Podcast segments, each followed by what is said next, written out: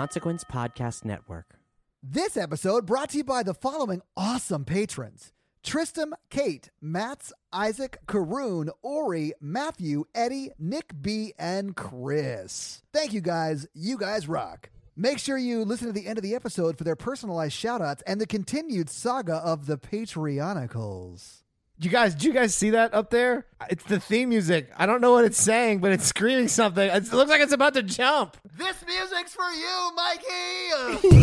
It's all for you.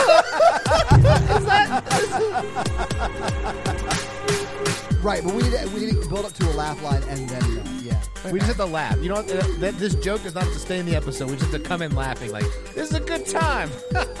No, no, no. It needs to be a joke. Mikey, you've done the podcast before, right? I, I mean, I've done it. I've not listened to it. Thank you for listening to the Horror Virgin. I'm Paige. I'm Mikey. And I'm your horror virgin Todd, which means I don't like scary movies, but you guys make me watch them. And this week, you guys made me watch the literal movie that made me terrified of horror movies when I was eight or nine years old The Omen. And how did it go for you? How do you feel about that? Damn. Okay, so this is not the first time I've seen this movie. I saw it once, like forever ago when I was a child, and I feel a little shameful. Honestly, I understand why I was so scared as an eight or nine year old because I was also super religious and this plays on some themes. But if I knew what I know now about like religion and scripture and stuff like that, I would have realized that anytime a priest opens their mouth, they're talking like literal nonsense. And that makes the movie not at all scary for me. I will tell you, Todd, I saw clips of this when I was much younger and it terrified me. Thank you. until I had to watch it in film school and was Yeah. like, what was I so scared of? And Yeah. for me, I'll talk about it when we get to the one scene that I saw when I was very young that did scare me very badly uh, when we get to it. And I think it's a very understandable thing to be afraid of, especially as a child. But I do think as an adult, this is not nearly as scary of, of a movie as it is if you watch it really young. I think the last time I watched this was in middle school or high school, and I was like, "Oh, this is creepy." And then I watched it for this, and I was like, "I don't really find The Omen that scary anymore." But it may it was very entertaining. Controversial statement. I Uh-oh. really thoroughly enjoyed this movie. Awesome. I'm not sure that's super controversial. Yeah. I really like horror movies from this time frame particularly. I'm in it for this I'm in it for a slow horror movie. You're in it for the slow burn. I'm in it for the slow burn. I think that's why I like The Shining so much as well. Um another movie that this reminds me a lot of and, and understandably so they were meant to kind of be companion pieces in a way is Rosemary's Baby Yeah. which is Ah. also very very slow. We should totally do that movie, but both of them the things that they have in common is they're shot extremely well. Like this is a beautiful movie. Yes, it is very pretty. Clearly people put time and effort and production value into this movie at a level that I don't think we often see for horror movies and not because people don't want to, but more just that funding is not usually there for a horror movie, like unless you're Ari Aster. Like clearly the budget and the artistic effort that was put into this movie is more than we would see from your average horror film. This was built to be a blockbuster, not just a horror movie. And that doesn't Yeah. mean that that shouldn't happen for horror movies. I really wish more horror movies had bigger budgets to do things like this movie because at the time this was like Oscar level Yeah. it's great to see a truly beautiful horror film. Like Yeah. this is top of the line for the time. I, I I really really liked watching it. I thought it was done very very well. I'm also a huge Gregory Peck fan. He's fantastic in this. His Atticus Finch was out of this world, man. He's so good. Oh yeah, I think he's fantastic in this. Yeah, he is. I would agree. As a dad, grandpa. Yeah, I was. Gonna, I think he's a little old. Yeah. a little old for the role. Uh, but other than that, he's really good. Yeah, he's like 75. His wife's 26. I mean, I get it. Like, that's the way things were back then. Well, yeah, when they're talking about like how she's unable to have children, I was like, is it because they're both fifty? Because that, I mean, that could be it. I thought she looked relatively young. Yeah, I thought she was in her 20s. I feel like it's hard to tell because it's an old movie and you can't tell if somebody's old back in the day, especially because young women would be playing older roles. Yeah, that's true. Like I think they're supposed to be roughly the same age, maybe. Mm-mm. I don't know. Let's get into Yeah, this let's actual into this movie because there's movie. so much to talk Yeah. about. So we open with creepy Latin chanting over the credits. These are some of the worst credits I've ever seen. They are horrible. just names on a screen. That's it. I will say, if you're running late to the movies, this would be good credits because you can still get snacks. yeah, I I do think this is, you know, at a point in time where the credits weren't usually anything but this. And I think it's really interesting that only 4 years later we get The Shining where we have that overhead helicopter shot for the credits, which is actually part of the story and pretty interesting and kind of builds on the kind of freaky vibe of the movie. But in this, you're you're just subjected to weird chanting during the credits. So after the credits, we cut to Gregory Peck, who is driving through Rome, or rather in a in a car. Which is driving him through Rome. He's clearly stressed out, and we get just a little title card that says June 6th at 6 a.m., Yeah. which is the sixth month, the sixth day, 6 a.m., which is considered the number of the beast. I'm going to have a lot of notes on that later on. Uh-huh. It's only considered the number of the beast if you don't know anything about what any of that stuff actually means. Yes, exactly. Yeah, I mean it's not, but we can we can address it later. Yeah. I have very very passionate thoughts about that that we can talk about at the end. yeah, I have a ton of notes on both the Antichrist in general as a concept and 666. We did a huge deep dive on it for our Patreon and Cult podcast, Yeah. so I have many thoughts as well. Anyway, we hear a voiceover that just says, The child is dead. He breathed for a moment and then he breathed no more. The child is dead. The child is dead. And we then cut to an overhead shot, kind of like through a banister. There's a lot of this in this movie of these shots that really kind of give the impression that the, the characters that we're watching are being watched by somebody yes, else. Yes. they're really creepy. And so this is an overhead shot where we hear Gregory Peck saying, How am I supposed to tell her? I am afraid it would kill her. She wanted a baby so much for such a long time. Yeah, she wanted a baby for at least 35 years. I don't know about that. I mean, I think she legit looks 28 in this movie. Yeah. I would say early 30s Okay. is where I, I, w- I would place her. But yeah, they suggest that he adopt a child, and he says no, she wanted her own, which, like, why you got to get a fresh one? I'm just saying there's a lot of babies around. and there are you plenty know, of babies to adopt. and a nun walks in carrying the baby and the priest says if i may suggest take this baby. It even resembles yours. Your wife will never know and it will be a blessing to both her and the child he then says that the baby has no relatives and that the mother died in the same instant that his child died which is odd That definitely sounds on the up and up. Nothing shady about that sentence or two. Yeah, so this is the most insane thing I've ever heard posed in a movie. Hey, this Yes. child was born the second yours died. Love it like yours. Like, he doesn't have a lot of grieving to do already. Do you know your family? Why don't you base all of that on lying to your wife? yes You know what drives me insane is that he's like, you know what? That's a good idea. I should take this baby. it's insane. the priest really lays it on thick with like tonight god has given you a son basically like this is your baby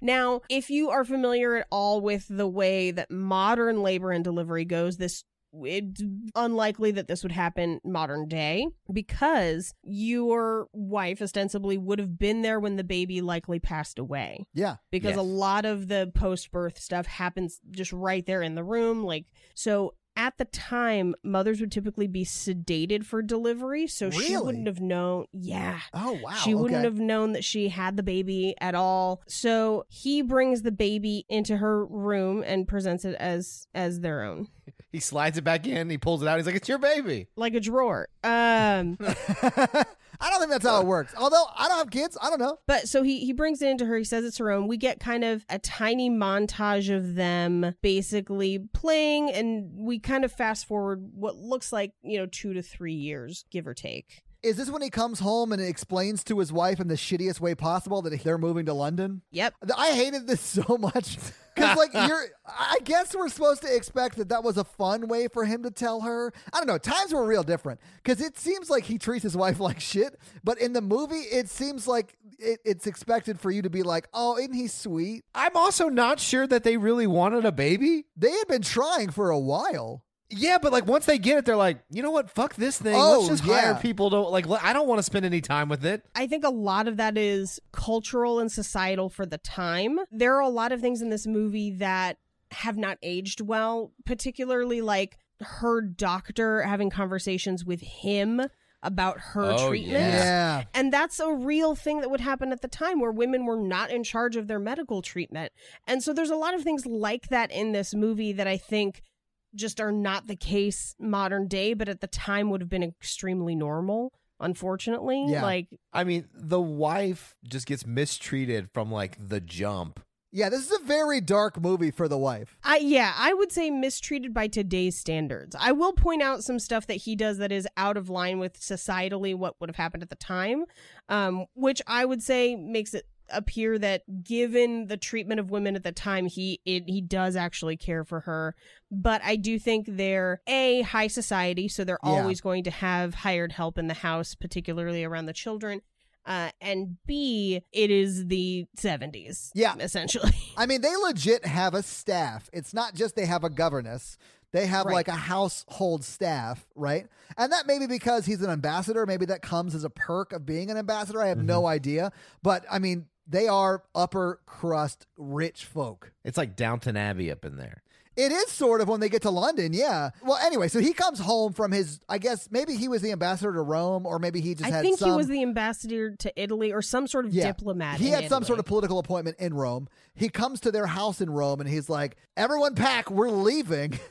And she's like, Yeah. "What? What are you talking about?" She's like, "Well, I've just been appointed ambassador to London or whatever." to the UK. Yeah, And then she's like excited that that's how she learned about it. I thought that that was crazy. I got the impression that this was something they were anticipating, where it was something he'd been trying to do for a long time. And during this conversation, she does say, "You're going to be the future president." So they get to London, and this is where they tour the giant house that is going to be the set piece for the bulk of the rest of this movie. Right. They start in Damien's day room. Why? Why? Why is it called Damien's Day Room? a day room would have been the room where a kid would play and have school and stuff in a It giant looks house. like the library from Beauty and the Beast. That's basically what it Yeah. also is. Yeah. Can Yeah. we talk about the name Damien? Yes, let's do it. Interesting choice because they they name him that, and I don't know that it had negative connotations before this movie. But now no one is named Damien because of this movie, right? right? Yeah. I looked it up. Damien actually means a powerful man of the people. Okay. It doesn't mean anything sinister or dark or whatever. But yeah, I because I, think it was just meant to be a powerful name, and then this movie has given it the sinister connotation. Yeah. But so they're in Damien's day room and it's empty. This house is like it looks like somebody abandoned this house in a hurry. Yeah. because there's like no furniture, but there's a lot of trash. Okay, so when they're walking around Damien's day room Mm-hmm. and they see Damien with, I'm assuming, Holly outside, yes. um, Gregory Peck or the ambassador closes the blinds or whatever, the shutters, the indoor shutters. I don't know. I'm not rich. I don't know what they're called. Oh yeah, yeah, yeah. He's like he was like a peck on the mouth, and he's like, yeah, Yeah, he gives her the old Gregory Peck. And then, yeah, yeah. I feel like the implication is that they are about to fuck on the floor of this day thank room. you. That's what And- I thought too. No, they have a conversation. She, he goes, "Let's go Yeah. see the bedroom," and she's like, "There's no furniture up there," and he's like, "So what?" Uh, but uh, then he says something that I think is insane. You could be too sexy for the White House, which is an insane piece of dialogue. And then It's it's a crazy thing Right, to say. it is. And then instead of passionately kissing his wife, who we assume he's about to have sex with, they, have just a hug. hug like coworkers would when one of them is leaving for another job. As I was watching this, I just typed in my notes, they're like the Warrens. Why is there a weird love story in the middle of this shit? Same clothes. Same clothes. Y- You know what made me the most sad after that scene ends and the uh, like they show them walking around the outside with one of them like carrying Damien. I just thought it was really sad that they could afford this huge house but not a real dog. I think that was meant to be Damien's toy. It's just the same size as Damien. I know. Which means that like he can't pull it. Only the adults could pull it. this is the conversation where we find out that Gregory Peck's former college roommate and friend who has just visited them is the current president of the United States. Yeah, and he's going to go visit him. And that would make sense. I mean, he's the ambassador to the UK, so like you would have to fly back for meetings and stuff. I mean, he would be flying all over, I'm sure. Yeah. This is where they think that they lose Damien uh, and they freak out because they are parents. They're worried about their child. And it turns out he's not lost. He's just hanging out by a tree. Right. But what we essentially see is kind of a montage of Damien growing up for the next two to three years with a life of privilege. Yeah, like you do when you're like super rich, like Mikey was growing up. I say that we're gonna go this direction this episode, huh? Mikey, I am not going to suggest that you are the Antichrist. I'm just saying that you're not not the Antichrist. right? Except for the number of the beast for Mikey is just 69. Oh, nice. I am so not getting any right now. It's like not even beyond. Like I wish I could make sexual jokes, but at this point I've forgotten what sex is. At the beginning of the episode, I was like, "So where's the stork that died delivering this baby?" Actually, the, the stork crash landed with the ambassador's real baby, and that's how I got a hole in its head. Oh no! And so they had to trade it out for the jackal baby that is Damien. oh, it pecked his head in. They had to Gregory make it. pecked. Ah, it all goes to the top. Oh my god! Spoilers for the end of this movie. Um, so the next scene we come to is Damien's birthday party. It is. I was so happy to see that, like, even rich kids' birthday parties in the 70s suck by today's standards. like, that shit looked horrible. Um, yes, pass the sliced carrots, please. He's got that like little roller coaster and like a little like a merry-go-round. Oh, yeah. I think that looks like a cool party. this scene is a roller coaster because this is the scene that made me realize It is. I don't Mikey. remember anything about the Omen. Same. Okay, so Mikey, I watched this a long, long time ago. I literally remembered two things. One of them was in this scene because it really stuck with me when I first saw it. That's the thing that freaked me out the first time I saw it. Same page. But that's all I remembered. Everything else was 100% new. I didn't remember this at all. This I was just like, when does this movie get weird? And I was like, okay. Oh, immediately it gets weird. By the way, and we'll get into it in just a second. Thirteen minutes into the film is the first death. really? That's really quick, man. That's really quick. Minutes. So at the birthday party, the nanny has Damien. Oh, yeah. And the mom is like super jealous of Holly, the governess, holding her and getting her photo taken. I don't know that it's jealousy. Oh, yeah? So much as she doesn't want the paparazzi around her child. Here's why I disagree. It's their birthday party on their private property, and they invited all of those paparazzi into the birthday party. I don't know that they quote unquote invited them. I think it's just that he's the ambassador and he's new and it's therefore news and noteworthy and that's why they're there. Yeah, but they could have asked them to leave. It is on their private property. Yeah. I know a lot of celebrities are weird about people photographing their kids. And so I think that was just modern me reading that into this movie where you're right, they would have had to invite the paparazzi. So it is probably that she just wanted to be in the pictures with her own kid. Which I think is fair. I mean, you don't want people confusing Holly, your maid, for you, the wife Yeah. of the ambassador. Like, I sort of get Right. that. You don't want people to think that maybe you never take care of your own child. I will say that her cutting in right this moment does kind of upset this uh, nanny. yeah, the nanny does not take it too well, man. But either way, it doesn't really matter Right. because the nanny is upset and walks away and then sees a black dog or a Rottweiler off to the side, which I believe telepathically tells her what to do. I think he was just barking orders at her.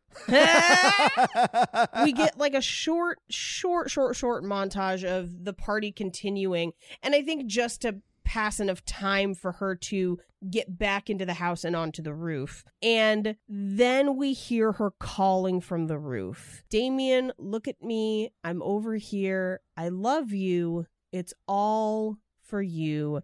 And at 13 minutes into the film, she jumps off the roof, hanging herself, crashing through the window of his bedroom back into the house. And it shows everything and it looks very real. It does look Yes. very convincing. Yeah. And this was the scene that I saw when I was very young, which terrified me of this movie. I it was very upsetting. Yeah, I was very scared by this. I think this is probably the first on-screen death I ever saw. Yeah, well, and I think there's something different about just an on-screen death in general versus an on-screen suicide, and there is a a little more of a weight i think in in that case a little bit it, it bothered me in Midsommar as well when there were It's taboo. on-screen I mean, suicides. suicide is a very taboo thing. Yeah. Um, I know we're gonna make jokes about this whole scene or whatever, but suicide. I mean, September is Suicide Awareness Month. It is. Uh, so yeah. Mikey, do you want to give him the national hotline for suicide prevention? Yeah, the National Suicide Prevention Lifeline is 1 800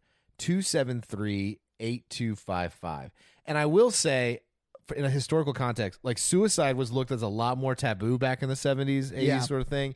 And like, it's definitely, it was like definitely, especially with Catholicism tied with if you commit suicide, you're going to hell. Also, Yeah. Yeah. things things of that nature. And it wasn't looked at like depression and mental illness is looked at today. So it was a thing of taboo and horror back then. I mean, it's still horrible, but it was more of a it could, it could be used as a tableau to be like look how awful this person was or things like that. And it was like a show of show of that person. You know what i mean? Like it was a, a default of them of like they they were evil or wrong or something you know something was wrong with them. It wasn't like a mental health condition that it is now. Right. so first of all she does this in front of uh, a party full of children Yeah. who as much as this traumatized us as a scene in a movie in within the world of this movie they saw this for real and in the middle of it there's a photographer taking a bunch of photos and and the shots kind of linger on him i think just to let us know that he's going to be important Yeah. later i knew that because i was like that's an actor i recognize uh, in the melee of them trying to cut her down,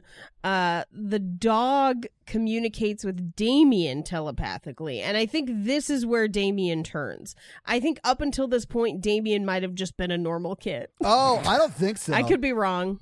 Yeah, I I, think he You, was you think it was going to go either way? Yeah, no, because he was born from a jackal. We don't find this out till later in the movie, but like he is not a Yeah. normal baby. That baby, a crazy baby. Yeah, it's not a human baby. Right. yeah that dog was just communicating we're sorry we didn't get you the uh frankincense mirror It's myrrh. It's not myrrh. Oh my god, it's frankincense, myrrh, and gold, Mikey. Frankincense, the Russian space station mirror, gold.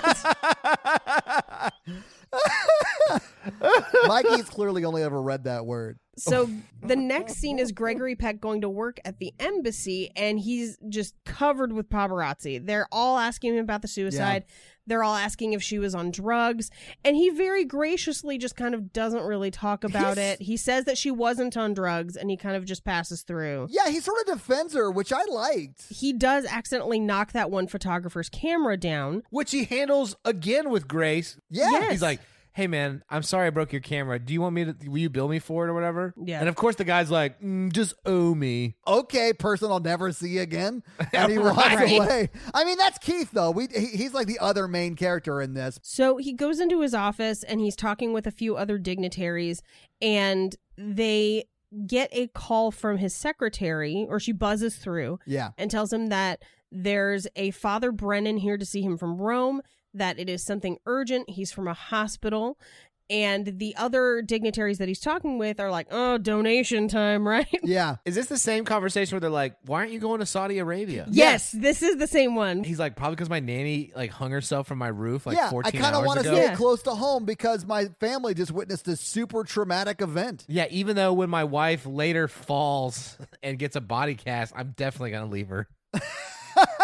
I didn't think about that, but you're right. He does bail on her immediately. I would argue he's trying to save her. okay, okay, that's fair. So Father Brennan comes into his office, and my frustration with him is that he doesn't just get to the point. He starts out with riddles, and I'm like, bitch, you're trying to solve a problem. Yeah, He's like, "Faux e five, faux thumb. Your child's the devil." He comes in there and is like, what has horns, was born of a dog, and also your wife knows deep down inside. Like, it's just like, dude, just tell him what's wrong. he keeps saying shit like you have to accept Christ, you have to drink the blood of Christ. Like, And he doesn't tell him why. Yeah. Because I feel like if he had just come out and been like, look, dude, here's what happened. This is why you need to trust me. And if you want to go verify what I told you, Here's how to verify it. I don't think we would have the rest of this movie. He could have gone that route. Another Yeah. route would have been like a Father Merrick would be like, your child must be really upset about the suicide. Let's can I can I you know I just came to pray for your family, to pray with your family. Can I meet with you guys, talk to you, offer counsel, blah blah blah blah blah. Like let me let me get closer and then like gain your trust. Yeah. Basically any other way that he did it. Yeah, he did it the exact wrong way. Yeah. Well, I think we find out a little bit later in the movie why he probably did it the wrong way, and it's just because he was rip shit on morphine. yeah, yeah. Dude was high all day, every day. My other frustration was he was like, Yeah, I was there. I witnessed the birth of your son. And he doesn't clarify, but also Gregory Peck doesn't go, No, you didn't. I was there. they go through like two or three ring around the rosies of like, I know your son. I saw its mother. You mean my wife? No, I mean its mother. And it's like, spit that shit out, man. Yeah. Doesn't he yell it, but we can't hear it because of a noise? He gets pulled away as he's saying the mother was a jack. Was a jet. And they don't say jackal, which literally the easiest part of the sentence to say as you're being dragged out of a room is the ul at the end of jackal. Gregory Peck was like, Yeah, I know my wife's a jackass. she hates that kid. We can already tell. What I hated was the inauthentic Italian accents of these priests. Yeah, and they were all over the place. Because I wanted to be like, it's a me. I was there at the, your son's oh. the, his birth. I saw the man. It's a jackal. it's, it's a me, the devil. Dun-dun-dun-dun-dun. Yeah. Dun-dun-dun-dun-dun. I would have died if Damien does achieve his final form in The Omen 2 and it's just Bowser.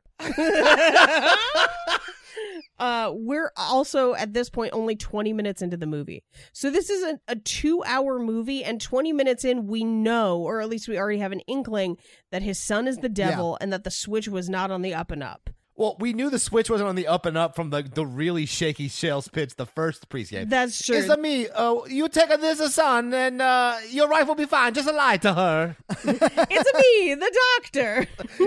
it's a me. It's a doctor. This is definitely a human baby, not the devil. We jumped and bonked our heads against a bunch of bricks, and this baby fell out. But your baby bonked his head a little too hard, so he dead. He dead. I would like to apologize to all Italians. I accept your apology. now, at this point, we're only 20 minutes into the movie. We cut to the photographer who is in the dark room developing the photos he took both from the birthday party and on the steps in front of the embassy. Right. And he's noticing some interesting things showing up in the photos, most notably a line behind the priest's head. Right. okay, I don't like this whole plot device because when Why he, not? even when he shows the like Gregory Peck these photos, I'm like, yeah, I mean it's a line, but like I don't buy it, and I'm watching the movie. Well, I think one of the reasons they do it twice, they literally do the same thing twice, is because it Yeah. could just be a problem with the exposure of the film, right? So it shows Right. that it's the exact same line twice. And then he doesn't show us the only time it happened to Holly with the noose because that did only happen once. Like I feel like he went back after seeing the priest's line twice and really looked over the film with Holly and was like, "Oh, that's also how she died." And that's when he's like gonna start investigating it on his own. I mean, we're not there yet, but that's in my mind. That's where how it went. I, I feel like it was a weak plot point. They should have had some cooler picture effects because I was like, that's a blurry line, you know. I mean, like it was the '70s, Mikey. They're not like Yeah, rocking yeah. Photoshop deep fakes. I mean, it is what it is. Yeah, I want like devil Yeah. horns behind her, being like, we're gonna kill her. but It's not insidious, man. It's just the omen. Uh, I guess I'm just spoiled by modern times. I want someone to go back and like change those scenes to where he's the photo. yeah, he's just handing him photos, and it's just like like Gregory Peck's head on the priest's head, but like taped on there. It's like really like how to lose a guy in 10 days when she brings the like book of the scrapbook. yeah the it's scrapbook it's like that but it's together. like but she says she used Photoshop. That's my favorite part of that scene. but yeah it's like it's like that and he's like this is what your kid should have looked like if it was really your and your wife's kid well, in the next scene, it's a me, the governess, and Yeah. she, Mrs. Baylock, shows up unannounced. no one has called her. She looks like evil Mary Poppins. She is evil Mary Poppins. She is instantly creepy. And I don't know about you guys, but like, no one comes in my house if I don't fucking know about it. Right? Well, yeah, but you're not super fucking rich, Paige. They have a house staff, and the house staff announces the new governess. Well, they say that she says she's the new governess. Right. So the house staff brings her in, assuming that they have called her. And a minute or two later, they realize that neither one of them found her. And she says, quote unquote, the agency sent me. And the second that happened, I would have security escorting her from the house. Especially if she's like the whole time, let me see your kid. I Yeah, want to see I, your Can I see the child? I want to see the baby. No And thanks. then- also, your references aren't that great, first off. I don't know, man. When you get a solid reference from the devil, I think that's super great. Like, and I did love that she didn't even check the references. She opens the envelope and pulls out the paper, but does not look at them. I like I like how she blamed the suicide like those young nannies have like boyfriends or whatever. And they miss their families, stupid Yeah. families and Stupid. boyfriends. Uh, ruining not me. I'm lives. hundred percent for your child. Let me see him. Oh, especially realistically, to be working in an ambassador's house, you probably need a security clearance and all sorts of stuff. Absolutely. At least these days you would. I assumed when they when she said that she was from the agency, she was CIA. I was shocked that no one phoned the agency in this movie because they don't check up on her that we know of. The wife does say she's going to. and I don't think she does though because I feel like not. yeah, I feel like if they called the agency they'd be like fucking who? We don't we didn't send you anybody. Um the other thing is she's insisting on seeing the child alone and I'd be like get the fuck out of my house. I'm calling Chris Hansen. Like what the fuck are you doing? Paige, I think it'll be all right. No. That was my best Gregory Peck impression. Yes. Mother objects and Gregory Peck is like it's fine. Yeah. Don't be hysterical, woman. Yeah. Do you want to touch the boy? Let her come in. yeah. So the governess does get alone with the baby, the- the, five year old, immediately. And she just says, Have no fear, little one. I am here to protect thee in the creepiest way possible. Yeah, well, anyone who ends a sentence like that in the T H E E is definitely into some sinister shit. Yes. The very next scene, they're getting ready to go to a wedding at an Episcopalian church, and the governess won't dress Damien for church. Uh, this is when I would have fired her immediately. Yes, because she's basically like, I think you'd rather go to the park. And it's like, did you misunderstand? That did, was I not speaking just now? I told you what to do. Did you misunderstand that you're my employee? Yes. Yeah. This is one of many cases within this movie where she deliberately does not do what they ask her Yeah. and they let her stay in that house. Which drives me insane. It's so bizarre. It's Yeah. so crazy. The wife, to her credit, puts her foot down and is like, he'll be down here in five minutes dressed. yeah. And so they all get in the car to go to the church, and Damien freaks the fuck out. I get it, man. and so much so that he hits the mom. She ends up with a bruised face. So I would have figured out at this point, I've been like, I think that governess woman poisoned him against church or did something to him before he went on this yes. trip. And she would be out of the house by the time I got home. yeah, Uh-huh. same. In my mind, this would happen anytime Damien went to a church, right? Right. They are churchgoers. Have Yeah. they never been to a church in the five years he's been alive? See, this this is why I thought the dog talking to Damien was kind of the start of the madness. Okay. because I would suspect if they are church going people, quote unquote, Damien would have had to have been christened and probably would have had godparents, which means that he would have definitely been to church in these five years and Yeah. even potentially baptized. It seemed like the president was his godfather. Yes. For me, that's why I was thinking maybe the appearance of the dog and the fifth birthday, or maybe it was his sixth birthday. I guess I'll talk about good omens. You mean the show? I read the book too, but like Oh, I don't know the mythology of it, but it's like a hellhound finds him to act, start the process of Armageddon. Yes. Okay. So maybe that's kind of what it's like. Yeah, I could see that. Maybe that dog is the hellhound. Or maybe that's where Good Omens gets it from. Yeah, maybe. So they get home, and Gregory Peck wisely is like, Do you want to call a doctor and have him examined? And the wife is like, "No, I'm fine, just a little bruised up." And he's like, "No, not for you, for our insane child." Um, let's rewind. He witnessed a suicide. Yeah. I mean, he, he probably does need some sort of therapy. Yes. right? All of those kids at that birthday party are probably doing similar acting out behaviors. It's a trauma response in children. Yeah. You said it like you were a monster truck announcer. Sunday, Sunday, Sunday. Damien fights his parents because he's witnessed a trauma. it's a response in children. we'll have a whole chaise lounge, but he'll only use the edge.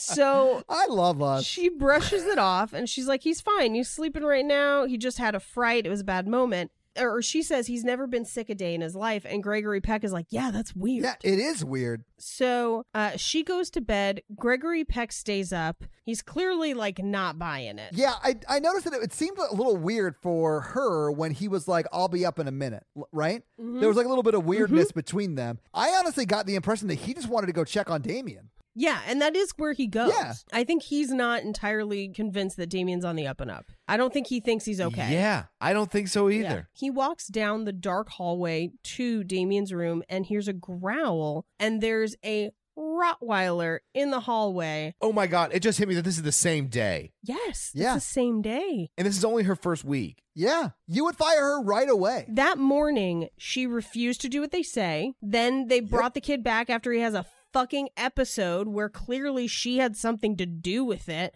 And mm-hmm. now there's a fucking dog in their house that they've never met, didn't approve to be there, and is now growling at him. She should be out on the streets that second. Yes. With the dog. But she's like, Don't you want a guard dog while you're off traveling? He's like, I'm an ambassador. The Marines protect me. Yeah. The Marines are my guard dogs, and they're awesome. he says to her, We don't need a dog, and if we do, I'll pick him out myself. Call animal services, basically. The HSCPA or whatever it is. Whatever. She's so intrusive, it makes me uncomfortable. Yeah, I hate her, but you're supposed to. She's like the devil's maid, you know? she claps back and she's like, What are you scared of dogs or whatever? Or whatever? And I was like, Oh, what are you unemployed? Get the fuck out. Yeah. Yeah. Like- Fire her immediately. And by the way, that's a five year old. I don't know if I want to put a 120 pound Rottweiler with a five year old all the time that I don't you. know. I don't even know if he's allergic because we've never had a pet. And he's never been sick a day in his life. I'm already nervous about all that. so we cut to the next day, and Damien and his mother are going to the safari park. Yeah. Uh, I have some fun facts about this later, but this is a real safari park, and they filmed it. really? It looks super fun. They filmed it live with animals. I've actually been to a park kind of like this, but it wasn't for like tropical animal or like safari animals. Do they really let baboons come up to the car now? I feel like that's probably a dated practice. It is a dated practice, and part of the reason why is the filming of this movie. oh. We see her buy Damien an ice cream, and then he carries it over to the giraffes to look at the giraffes, and they run away from him. Yeah. And he doesn't look upset. He just looks kind of crazed. He's like, yeah, you better run, Yeah. giraffes, Mhm. with your long neck. Yep. You're a giraffe because you are a joke. Yes. Wow. I mean, he's only five. His jokes aren't great yet, Mikey. I get it. That's, that's a great commentary on five year old jokes. So then That's exactly what I was doing. they get back into the car, and baboons freak out at them and attack the car. I thought this scene was pretty scary because the, the- I mean, it was pretty intense for me. Yeah. I thought she was going to hit a baboon when she was like flooring it away. I from there. did I was legit Me scared. Me too. Uh, so Gregory Peck comes to bed and asks her if she's all right at the end of the day, basically. So they've come home from the safari park, and he's like, "Hey, are you okay?" And she's like, "Yeah, no, it's fine, it's fine." And but he presses and is like, "If there was anything wrong, you would tell me, right?" Right. There is something wrong, right? And she just says, "I need to see a psychiatrist," and he's like, "Cool, whatever you need." I loved this scene. Me too. Was it because they sleep together in a 16 year old girl's bed? no, this is such a positive interaction with like mental health and like couples. yeah. And that's important. Like, I, I think she asked for help, and he's like, absolutely anything you need. And that is the way you respond in that situation. Yes. So we cut to the next day where he's at a rugby game. Yeah. Uh, Mikey, fun fact: I played rugby in college. That surprises me not at all. Yeah. Okay, if I had to describe your build, I would say rugby. I'm not 100% sure if that's a compliment or a cut down. It's definitely not a cut down. I will take it. Rugby tends to be my type. I would also. my Oh, husband hello. also has a rugby body. I would play rugby with your uh, husband. Has he played? No, he was a football player. in high He school. probably like. it. I tore my knee up though. Well, people tape their ears back so they don't tear their ears off in the scrums. Yeah, it's uh, it was so fun though. High school band's pretty crazy too. I'm just gonna say Oh. that. right now. yeah, do you guys like tape your ears back so you don't have to hear yourselves? Um, so he's at a rugby game, and the same photographer is there, clearly kind of following Gregory Peck. And as the game ends, Father Brennan pops up and asks him to meet at a park. okay. It's a me. Let's go to the park. Yeah, he doesn't ask him though. He's like, "Your wife's gonna die unless you meet me at the park." Like that is something you would write in a note you cut out of a magazine and paste. Yeah, it he down. goes. He goes. Woohoo! Yeah. Your wife is gonna die. Meet me at the park. Oh wow, It's a me, empty threats. Uh, they're not empty threats though. Everything he says happens. It does. This is also where we see lines on the photos in the developing room again, Yeah. right after this rugby game. So this is the second time we've seen the photos be kind of altered. Because the photographer takes another picture of the same father at the Right. rugby match. Yeah, as he's running away from telling the ambassador that his wife's gonna die. right. Mm-hmm. Now, Gregory Peck probably, and I, I think headcanon, Gregory Peck was afraid that this father was going to try and kill his Yeah, wife. Yeah, I think so Um, too. Yeah, I agree. Yeah. Uh, so he meets him at the park.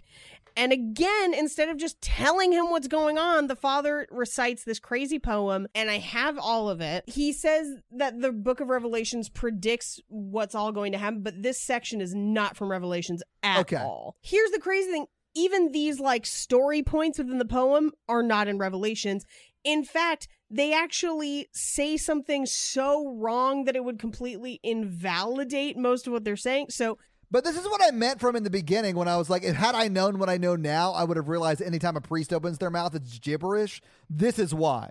yeah. So, what he says is when the Jews return to Zion and a comet rips the sky and a holy Roman Empire rises, then you and I must die. And the problem with that is the Roman Empire and the Holy Roman Empire are two completely different Yep. things. And the Holy Roman Empire refers to the Austro Hungarian Habsburg family of Europe, which has no connection to Revelation at all. Yeah, they were in Germany. Yeah. So then he continues with a second stanza. From the eternal sea he rises, creating armies on either shore, turning man against his brother until man exists no more. And then he says the book of Revelations predicted it all. But again, none of that is in Revelations. Yeah. It's just not there. But he's like, don't look it up. Just like, don't look it up. I did look it up, and and here was the frustrating thing. So when we did our deep dive for cult podcast into the Book of Revelation and the Antichrist for our Patreon episodes, I read Revelation probably five or six times, and the Book of Daniel and First and Second John, and like all of the the super end of the world books. And so I heard this and I was like, that's not in the fucking Bible. Like, I, I read this shit recently. Yeah. Uh, and so then I Googled it to be like, am I crazy or is this in another book that I didn't look? No, if, if you Google that, it's listed as a poem. So it's just a, a poem. Yeah. Okay. So he is arguing that Satan will send the Antichrist as a last chance battle against the forces of heaven and that Damien is that child. And the problem with that biblically is that the word Antichrist is only mentioned three times in the Bible, and none of them are in Revelation. They're mostly in 1st and 2nd John. And it's from the Greek word antichristos. There is a similar word named pseudochristos, but both of them refer to just people who do not believe in Christ. Yeah, they're unbelievers. it's unbelievers. Yeah. It's not one specific person. Oh, this is unbelievable. no, it's not someone who doesn't like Justin Bieber. That's an unbeliever. Right. this is different, Uh, Mikey. essentially there is no biblical basis for one singular antichrist in the way that this movie describes. Uh, and the bulk of the prophecies that we get around that came about in about 95 to 325 AD as the Western Christian Bible as we know it today was being canonized, where the people canonizing the Bible, when they disagreed with each other as far as their theology, would often accuse each other of being the Antichrist.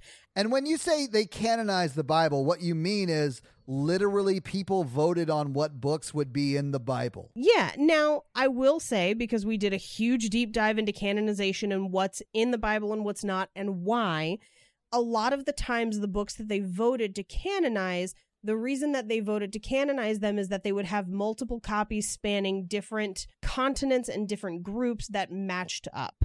So the bulk of the Bible is included because it matched other documents from the time.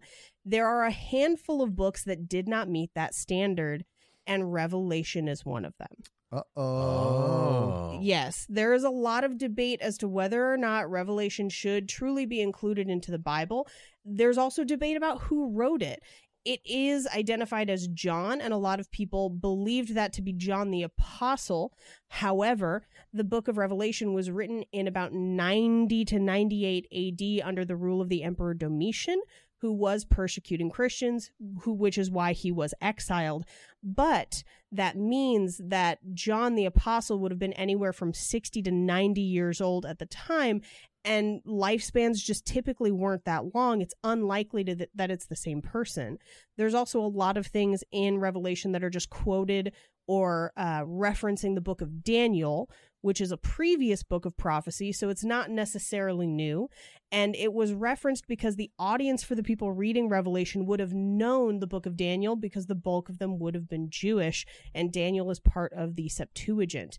So, the book of Revelation, in large part, is considered to potentially be an allegory for Rome at the time and the fall of the Roman Empire. I mean, that's literally what they're talking about. They're talking about Nero, and that's why 666 is like numerically is Nero. Uh, it's numerology. So there's Right. multiple different numbers it could be. It could be Nero. Nero is one of the emperors around the time, although Nero would have been before the book of Revelation was written. Yeah, well, Nero, I think, passed at like 60 AD. So, and Revelation Yes. was written 30 years after that, or roughly 30 years 30 after year- that. yeah. So they think that they were writing about the end of his reign. And he was one of the ones that was really persecuting Christians, although that did continue after. John's first title of the book was Finding Nero. Just keep burning. Just keep burning. Human candles. human candles. Anyway, all of this to say that all of the information that the priest gives him in the moment and the basis for this movie is largely considered to be incorrect by modern theologians. Yeah. Um, but he does tell him to go to the town of Megiddo in the old city of Jezreel and to see the old man Bugenhagen, which is the strangest name. yeah, it's a very weird name. They also imply later on that Bugenhagen is a famous exorcist and that he would tell him how the child was made. And then he finishes this whole speech by saying, He who will not be saved by the lamb will be torn by the beast. So again, this is him just not giving him just concrete information. Right. And so Gregory Peck has had enough of it. And he's like, I'm here because you said my wife was in danger. And he says, She's pregnant. No, she's not. She is. And your kid's going to kill it in the womb because he's the son of the devil. He's going to kill the baby, then her, and then you because he needs your money and your influence. So he needs to die. Yeah, so he needs you to die. Yeah. Yeah. Right. What Gregory Peck says is like, bye. Uh, and he basically says, I'll see you in hell. Yeah, well, Gregory Peck literally says, stay away from me and my family. I'm out of here. Bye. Yes. And then as Gregory Peck is walking away, that, that's when the father says, uh, I'll see you in the hell. You'll see me in hell. And it says, there we will share out our sentence. Yeah. Oh man, they're talking level eight, the fire level. You know what I'm saying? In Mario, that is the joke. I thought I thought Dante, but sure. Yeah, I was thinking uh, Dante yeah. too, but yeah. I like how Mikey backed his way into a Dante joke. Didn't know he was making it. But this is where the priest gets like blown away. Yeah, the wind picks up and it's a crazy storm, and he runs to a nearby church, and we're hearing that crazy like Yeah, yeah, yeah. the whole time. And I love that when he gets to the church, he tries to open the gate and it won't open. So he jumps the gate, and then God, I have to assume, because God throws lightning, opens the gate for him right after he gets over it because lightning hits Yes. it and it blows it open. Yes. Uh, he tries to get into the church, but both the gates and the doors to the church are locked. Yeah. So even after he gets through the gates, he can't get into the door. And lightning strikes the steeple on the church. It falls from the top of the church and just like javelins him into the ground, like the photos that the photographer has been developing. It's that same line. What drove me crazy about this is he had a legit three to five seconds to move out of the way. It reminds me of Hot Fuzz, where the steeple Yes. falls off. Edgar Wright is a huge horror fan. I'm pretty sure he was doing it as an homage to this movie. I could see that. I Yeah. will say in Mario Kart, the lightning bolt power up is devastating, and that's exactly what happened to this priest. I can't argue. Yeah, I mean, that's just sound logic. I do think the Omen foretold the Mario games to come. I will say it was pretty creepy the way it went through his body and then it, he stayed standing up. I loved that. I mean, it, Yeah. I thought that was intense, man. It holds up. all up. the deaths and the effects really hold up in this film. yeah, I Yeah, think the deaths absolutely. do. Yeah. So we cut back to the Thorn household, and Damien is being a loud nightmare child, and his governess is nowhere to be found because she is useless. Yeah, and the mom is like, hey, where are you? We pay you. Do your job. and the mom is clearly having like a mental break. Yeah, she's having a rough day. it's it's not great. So they get the governess to take Damien away, and then Gregory Peck lovingly checks in on her again and is like, "Hey, it seems like things have gotten worse since you started seeing the doctor. Maybe I should have a talk with him." Which is patriarchal nonsense Right. because it's weird that someone would not have medical privacy, but this is the 70s. I, am so like from a different time. I was like, is he gonna try to beat that doctor up for hurting his wife? But I mean, in, in all fairness, the wife does say, you know, he actually has brought up that he wants to talk to you. And I thought that that meant that, that she was just like, hey, we need couples counseling. right. But no, when it cuts to the scene with the psychiatrist, it's just Peck and the psychiatrist talking about the wife who is not there. Yes, she tells him in this conversation, I don't want to have any more children, which is unusual given what we had heard from the beginning where she wanted children. And Gregory Peck is like, okay, no worries. And she says, then you'll agree to an abortion. I just found out I was pregnant this morning. And Gregory Peck is obviously Yeah. upset because now the prediction from the father came true.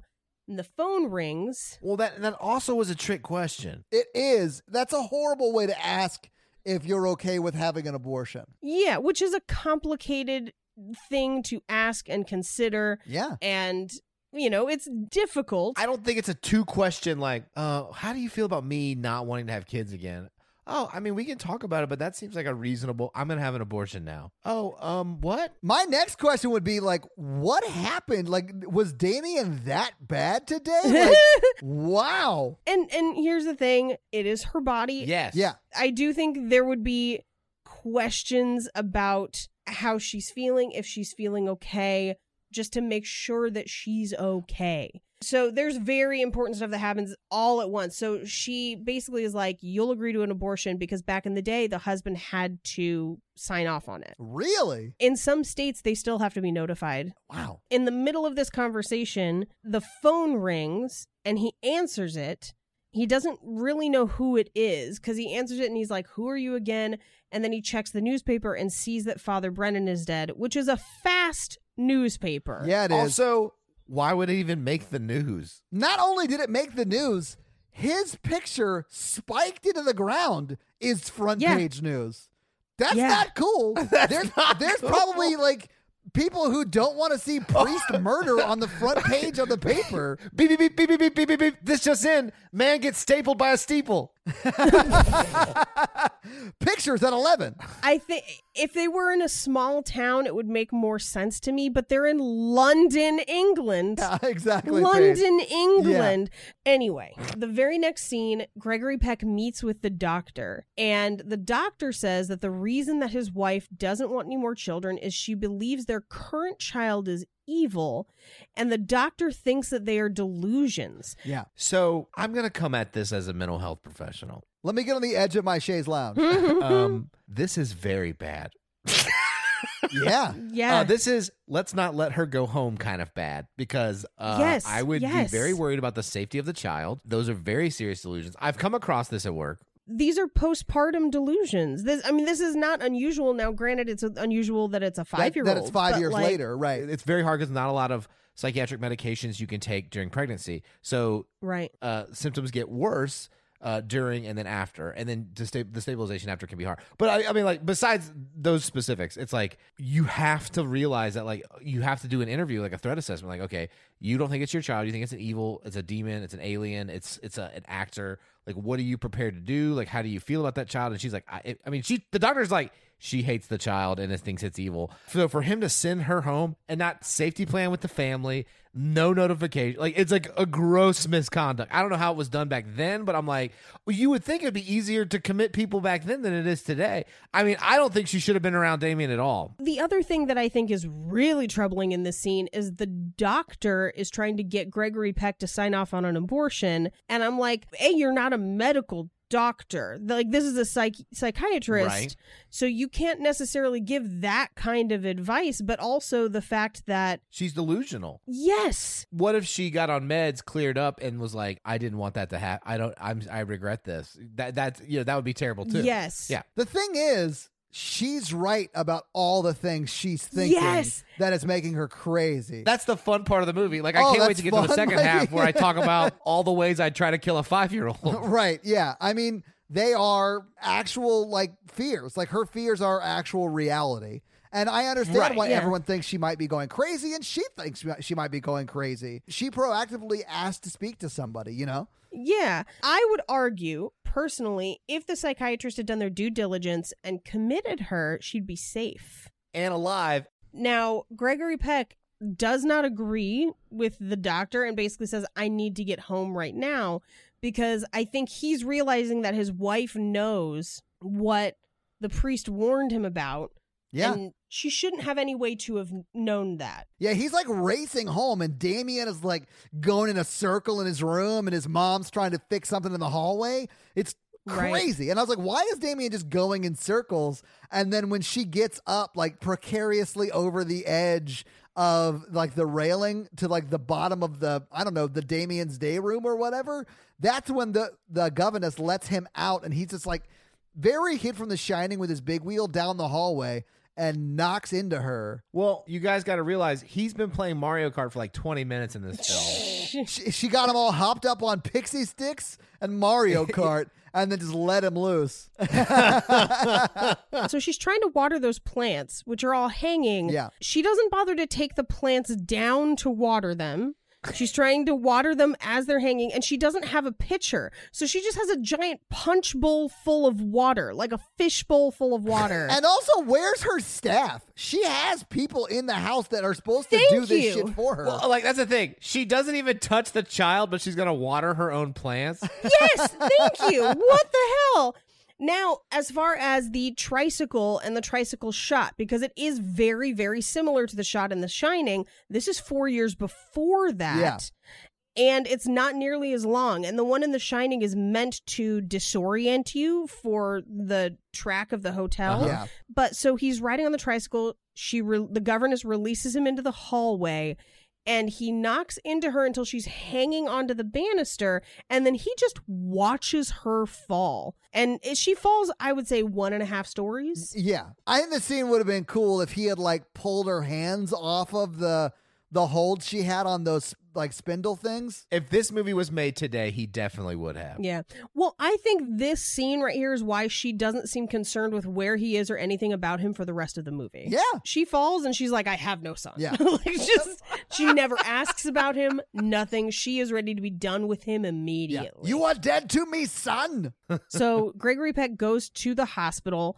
This is where we find out that she survived the fall. She will recover, but she has a concussion and a broken arm and some internal bleeding. Uh, and a broken humerus, which is not very funny.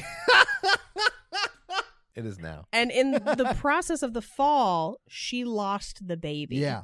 Now, the doctor does say with proper care, she can still have children, um, which is not the point, really. I know. but, you know, But in this movie, it's the only value a woman has. It sort of seems that way, which is disgusting. yeah. Yeah. Gregory Peck goes in to check on her, and she just says, Don't let him kill me. Oh, it's so sad. He should have told her everything here. Yes. And then said, We're going to Rome. Yeah. But no, he's like, I won't let him kill you. I'm going to leave you here in the hospital and then let the nanny kill you.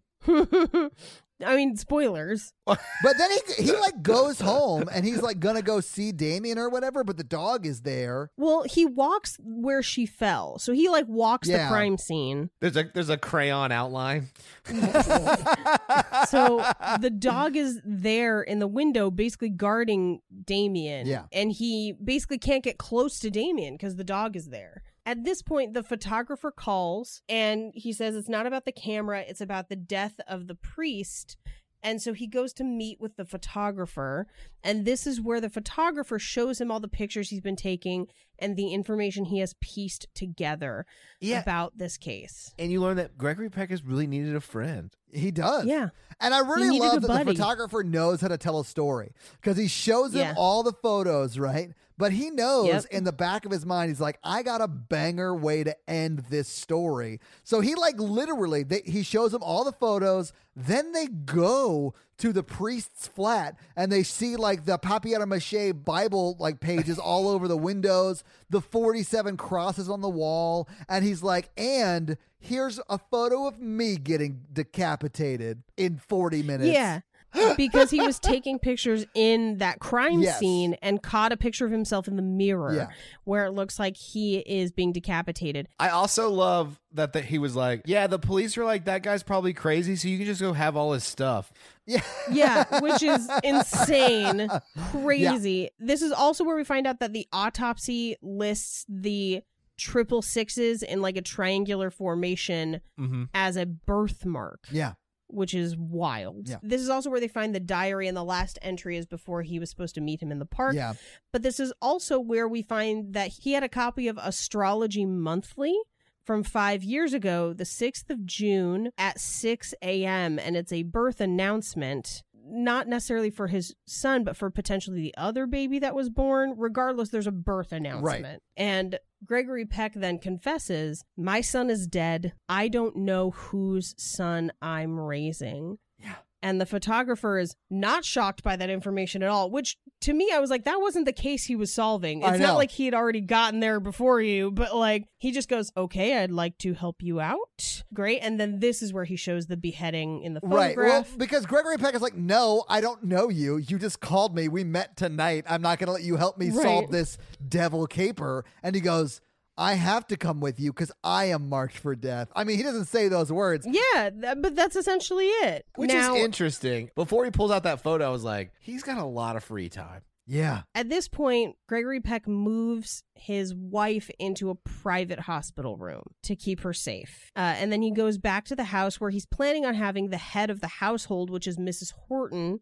not the evil governess. He's planning on having her take care of Damien while he's gone, but he arrives back to the house to find that the entire house staff is gone with no explanation, and the only person left is Mrs. Baylock, who should have been fired at the beginning of this movie. But he brings up again, he says, Last night I saw that dog in Damien's room, and she's like, Oh no, they took him away this morning. Which, like, don't believe her. But he does. He's like, good. It's about time. And she's just like, well, don't verify Yeah. it because he's definitely still up there. Yeah. And I think at this point, he's fine with leaving Damien with her because I think he's afraid of Damien too. I think, yeah. Yeah. I think he knows that at the end of this, Damien's going to have to die. And Damien's not his kid. Mhm. Yeah. But that's so terrible. Because, like, one of the scenarios here is that he's just adopted. when he gets back from Rome, I do think he's grappling with that question. Is he really the devil's kid or is he just an adopted kid? And he does verify it, you know? But we'll get to that. we cut to Italy where Gregory Peck is arguing with a taxi driver in Italian. And what we find out is that the old hospital where Damien was born burned down five years ago. So, literally, right after he was born, the hospital and all the records were completely burned. And destroyed. Yeah. There was nothing more spooky than the elevator the nun got on after she explained all of that shit to them It was like completely open in the front. and It's- never stopped moving. Yeah, that is how you get yourself cut in half. I've, Yes. I've ridden one of those. Oh, I'm out. They are not okay. From there, she tells them that the priest that gave him Damien is still alive, or at least survived the fire, Yeah. and then went to go live in a monastery. I think she tells him where the monastery is too, because they, they drive to that monastery, right? Like that's where they go next. Yeah. She says it's about 50 miles outside of Rome. Mm-hmm. Um, so that's where they head, and they stop at a road stop, and this is where the photographer kind of breaks down the poem that we heard earlier. And this is a lot of if you're super into end times theology, a lot of these points are things that come up, especially at the time it was a big deal. It becomes an even bigger deal uh, about 20 years later when Left Behind gets really big Oh, Yeah. Yeah, yeah, yeah. He goes through the points of the poem. The Jews have returned to Zion, which happened after World War II Right. when they created the nation of Israel, which again, just for historical record, were people that didn't live there, weren't ancestrally born there, drawing borders for people who had been living other places. And then it is also their ancestral home, which is why there's a lot of unrest because no one can agree on who owns what. Right. And if you want to know more, research Palestinian and Israeli conflict. yeah, it's not great. he also explains that there has been a comet recently. Um, in fact, the comet happened five years ago, the night Damien was born. Yep. He also says that a lot of people consider the quote Holy Roman Empire portion of the poem to be the Treaty of Rome and the common market. Um, this is where you'll hear a lot of end times people be like, they're trying to get rid of paper money to have a universal currency. That's The globalist agenda. the globalist Making my frogs gay. Yeah, it's crazy. Yeah. Alex Mhm. Jones believing bullshit. Yeah. Yes. Uh, and then the final portion is uh, he he's riding out of the sea with enemies on all sides, and they believe that that means he'll come from the world of politics. This is the one piece of end times theology that I think is actually useful and interesting because I think if we look at Revelations as an allegory for Rome, it is an allegory for the devastating effects of authoritarianism.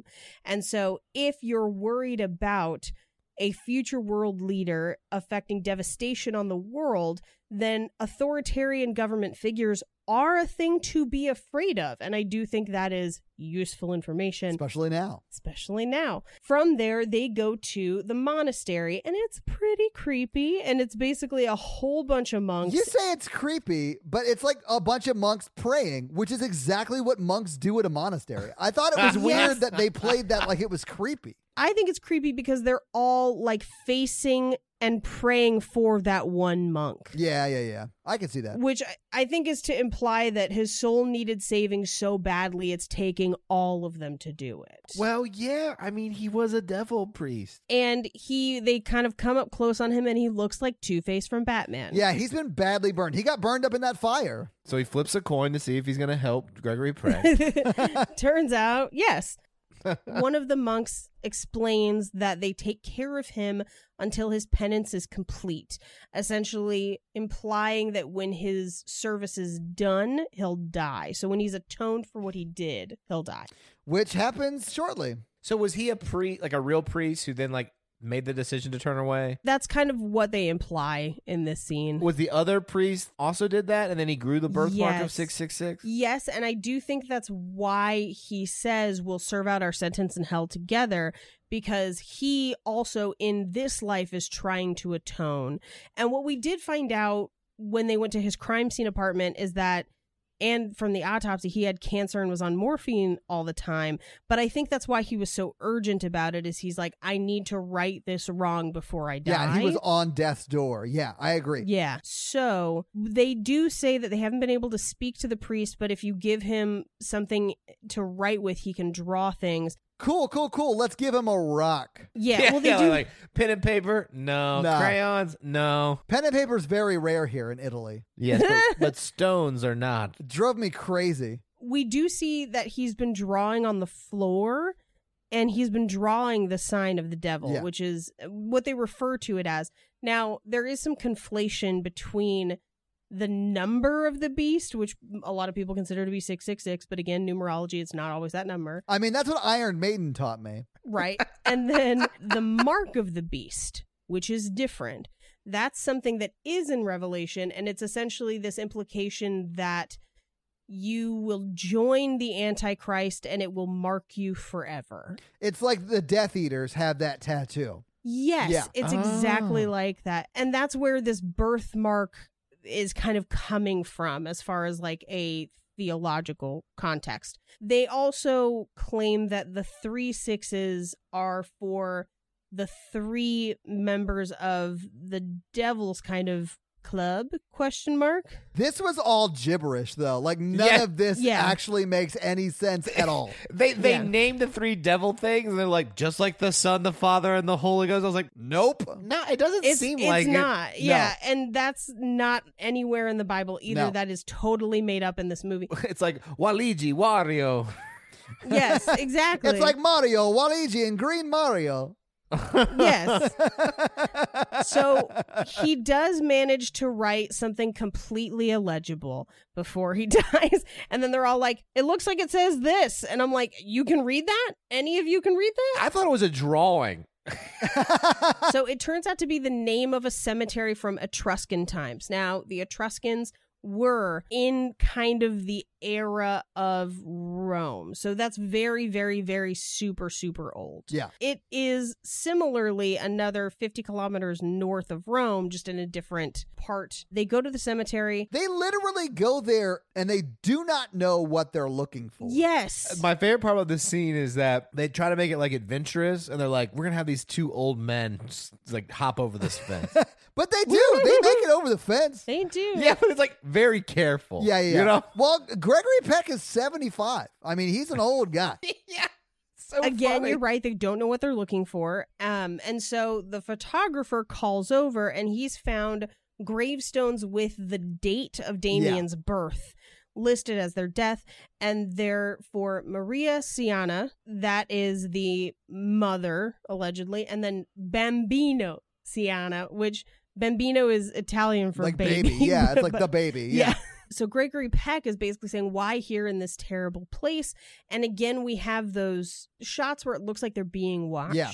Well, and you also hear like dogs panting too. Yes. Now, I would argue that it's in this terrible place because no one's going to look for it there. Like, I think they just didn't want anyone to find it. I would argue that it's not that terrible of a place. It's a pretty nice graveyard. For how old it is, it's pretty well kept up. Yeah. I mean, it's definitely a set on a soundstage. Oh yeah, it's yeah, it's in Pinewood Studios for sure. Yeah, they pull back, and I was like, "What is this, Hobbiton? Like it's ridiculous. like a weird hill." Yeah. So they open the mother's grave and it's the skeleton of a jackal. Yeah. They then go to open the baby's grave because Gregory Peck says if that is not the mother's body, and which we know that it kind of is, but yeah.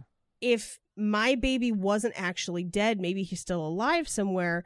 So if there's not a baby skeleton in this grave, it means that my child still may be alive somewhere in the world and we can find them. I do love that he sets that up and then immediately he's like, "Oh wait, no, he's dead. Fuck, that sucks." Okay, God. No, he just says murderers. Yeah. because there is a baby skeleton in the grave that clearly has what looks to be a blunt force trauma injury to the back of the head. But at this point, the dog pantings become more than just dog pantings, and Gregory Peck is like, "Who let the dogs out?" Who?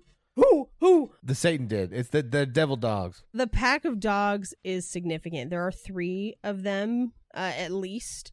And they are in some ways analogous to the Greek personification of the guardians of hell, which is Cerberus. Yeah, the three-headed Yeah. dog, right? three-headed dog and so i think they're representing this with multiple dogs Yeah. because we do have i think the dog that's in the house is the devil in the form of the dog I thought he was more of the hellhound, but Yeah, I think he's a hellhound. Because I, don't think the devil would let himself be trapped in a basement. I mean, I guess that's a Yeah, literal yeah. allegory for hell, but whatever. they run away and they're getting low-key attacked by dogs they probably would have died if this was real life yeah, those dogs are fucking them up, man. yeah gregory peck goes to climb over the fence and impales his arm on one of the spokes of the fence. Does he though? I think it I grazes him. Yeah, that's what you're supposed to think, but clearly no. Clearly his arm is just around it. I think it gets caught on his sleeve Yeah. and slices him as it does. yeah. So the photographer manages to get over the fence and then he helps get Gregory Peck down. And then they go back to their hotel. The next shot is at the hospital. The phone rings. She answers it. It's Gregory Peck, who's basically like, You're leaving London right now. You're coming to Rome with me. Uh, my friend from the embassy, Tom, will meet you there and bring you to Rome. And mind you, she has not been released from the hospital. Right. She is still under medical care. Yeah. She's wearing a full body cast and then a silk nightgown over that. And she's like, Yes. finally a romantic getaway with my husband. so she gets up to try and get ready to leave and gets tangled in her own nightgown. this is so sad. we turn around to see that the evil nanny has shown up at the hospital, and the very next shot is her flying out of the window through the top of an ambulance. Yeah. Because she Yeah. crashes through the top, which, by the way, metal, you wouldn't be able to just crash right through it. She would have, like, dented it down. I did sort of love this though because the roof breaks away like it was cardboard and then Yes. the door opens and she's like laying in a gurney dead and there's Yeah. no sight of the roof anywhere. The roof that she caved in. Yeah. I also love that that ambulance goes up to the hospital with the sirens on like there's someone back there who needs help. But then we just Right. find out that she's the one who needs help. Like what happened to the patient they were rushing to the OR? Who knows? that patient fell through the floor. so Gregory Peck receives the call and he is devastated, obviously. Clearly. And the photographer goes out, finds out about Megiddo, the city they're supposed to go to. Yeah. Tells him that the name Megiddo is derived from the name Armageddon. It's believed to be the place of the last battle, and that it's 60 miles outside of Jerusalem, and that there's an excavation currently going on there where they will find Bugenhagen Yeah. the exorcist they have read about. And at this point in the movie, Gregory Peck actually says he wants to kill Damien. Yeah, he's like, Kathy is dead, and I want to kill Damien. I have some thoughts about Kupenkagen. okay, Pukenhagen. If he he should have gone with him. Yeah. So they go to Jerusalem. They they meet with Bugenhagen or whatever his name is, and he's like, Yeah. "Here's how you perform this ritual to kill the Antichrist." Yes. And he's like, Right. "Hey, do you want to come with me and help?" This excavation is more important. Yeah. Right. Yeah. Yeah. The single most important five year old murder that you have to do to save the world, but I'm going to let you handle it, person who's clearly not. Qualified. Yeah, and his arm's injured. Is it? yeah. They go there, they find out how to kill the Antichrist. They're like, you have to use this secret Catholic ritual called stabbing him to death. Yeah. he also tells them that it has to be done on hallowed ground, so it has to be done at the altar of a church. and sort of in a specific order. Like the one knife kills the body, the next knife kills the spirit, and then like it, it, Yes. it- the whole ritual makes a cross across the body in daggers. multiple knives in the shape of a cross. Yeah. Yes. And he tells him because Gregory Peck is obviously upset by that information and he just reiterates this is not a human child. Right.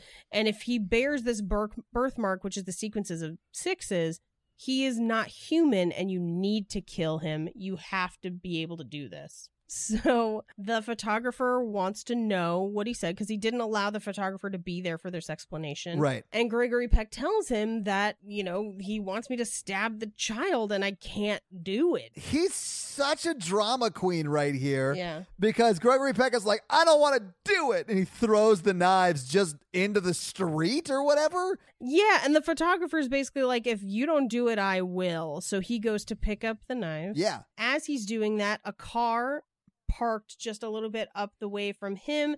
Uh, the driver gets out, doesn't set the parking brake. The car rolls back and it has a plate of glass in the back of the truck.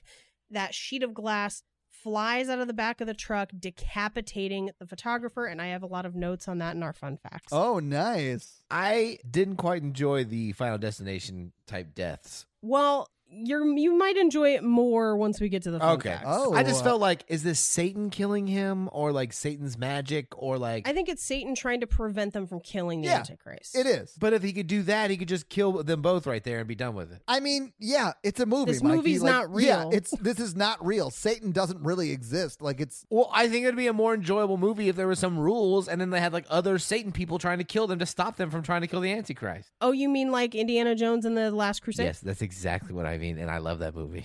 So he flies back to London with the knives on his lap. And I was like, you remember when you could just fly with knives? yeah, he's flying private, which is guys, that's the best way to fly. I'm just gonna throw that out there. oh my god. What's really funny is that like they don't immediately show that to you. It looks like he's just on a plane with knives, and then as they pull out, you realize it's a private Yeah. plane. He gets back to the house, and at this point, I was like, "How is he going to get that kid into a church?" Remembering like what happened the last time. He's five years old. Here's how I would do this movie because I'd be like, "All right, remove the governor. I want to. I want to spend time with my son because his mom died. Remove the governess." And my staff would do it. The staff's gone. Well, no, no, but I mean, like, he's got other staff. He's the ambassador. You know what I'm saying? I mean, I would get the Marines to kill her. well, I mean, you might be able to do that, but like, I want everybody out of this house, all staff, just me and the me and the kid. We're gonna go to church and pray for his mother. Yeah. Boom. Kid fights, Yeah. break his arm. You can break all the, the devil's kid's arms and legs. Sure. I mean, you could, yeah. There's, uh, there's He not. struggles a lot, dragging this five year old to the altar. I would have like picked that kid up and slammed him down. well, what happens is he gets to the house and it's empty and it looks like there's nobody Well, there. I know, I know, but I mean, like later on, we're, we're skipping some parts. I'm just Yeah. saying, I would have maimed Yeah. this little kid first. Jesus Christ. Jeez. He gets there and the attack dog is there and is silent. Yeah. And he manages to trick the dog into going down into the basement and then locks him in the basement. Stupid devil hound. What an Stupid idiot. Stupid devil hound. then he goes through the drawers in Damien's room and finds a pair of scissors Yeah. And he cuts Damien's hair. And this takes forever. Yeah, this takes forever. Also, who leaves five year old with scissors? And also, what five year old sleeps through a goddamn haircut? I know. I know. It was So- insane. he he cuts his hair he does find the birthmark under his hair and at that point the evil nanny jumps on him and she Yeah. bites his leg like multiple times She bites him all over. it made me wonder if she's a devil dog personified Ooh, Oh. I like that reading. I like that a lot. Yeah. so he manages to kind of kick her down so she's kind of down for the count for a bit and he grabs damien damien fights and so as he's kind of falling down the stairs he grabs a sconce and falls down the stairs knocking damien unconscious Oh, yeah, Yeah. and they get electrocuted. They get yeah, they get mildly electrocuted. So here's how I would have played it. I would have used Damien as a weapon, held him by his feet, beat the governess with Damien's head. Jeez. Okay. Wow. Well, I'm just saying he's the literal Satan, and she's not good, and like you have free reign to just do whatever you want at that point. Paige, do you at all feel like Mikey is taking out some frustrations on five year olds in this scenario? I'm starting to really question the part earlier in this episode where he said he wanted kids. And I'm like, for what? Smackdown? Like, geez. Yeah. I want six kids in the ring at six o'clock at six a.m. on June 6th. oh yeah, I'm taking the devil down. Three minutes, me and you. You better get to church, brother. uh, so Gregory Peck kind of recovers a little bit from being electrocuted. Yeah. Uh, but Evil Nanny is right on it. So he pulls out what must be the junk drawer because she ends up with a carving fork and he has what I couldn't tell if it was a screwdriver or an ice pick. It looks like it might be an ice I don't pick. know what it was. I was like, man, these are weird weapons. For a second, I thought it was like a tuning fork and like and like piece of a radio. I was like, what is this? Yeah. Well, that's why I was like, is this the junk drawer? Like, if they grabbed the wrong thing, could he have ended up with like a bunch of Taco Bell sauce packets instead? Like, They're going in her mouth, and she's like, "No fire sauce." Then he stabs her with the end of the corn cobs. He beats her to death with a bunch of dead nine volt batteries. Like, Mikey, did you say the ends of the corn cobs, like the corn picks? yeah. Ugh. all all those kitchen things that you use once a year. Yeah. the carrot peeler. he stabs her in the shoulder though, and then she just passes out. Get blood loss because I think he hit the jugular on that one. I would have finished her off. Oh, I bet you woulda. No, I mean, I would take that tuning fork and just like really went in there and then put those sauce packets right in her mouth and put the corn cob things in her eyes because she's the devil. I'm really amused that we all have the same things in our junk drawers. Oh yeah. I think that's really funny. Yeah. so uh, he grabs Damien, who's still unconscious, puts him in the car, and the cops are following. And at first, I was like, why are the cops following him? And I was like, oh, because his wife was thrown out a window and he's the prime suspect. Yeah, and he's also speeding away from his house really quickly. Like that looks suspicious. Yeah, but this is like a week after she gets thrown out of the window. It's only a couple days, I think, because he takes that flight back as soon as possible. and also it's the first time he's been seen. Yes, in in days. Yeah. So he puts Damien in the car. They're driving. They're being followed by the police. If you listen to the police scanner, it's like, hey, they're heading up Old Church Road. So we know that that's where they're going. And that possible diplomatic incident. yes. So Damien wakes up. He carries him into the church screaming. He drags him up the altar. And Damien at that point says, Daddy, no. And he hesitates for a minute and the police fire. And here's the thing I totally get that because I think he's like dead set on doing it.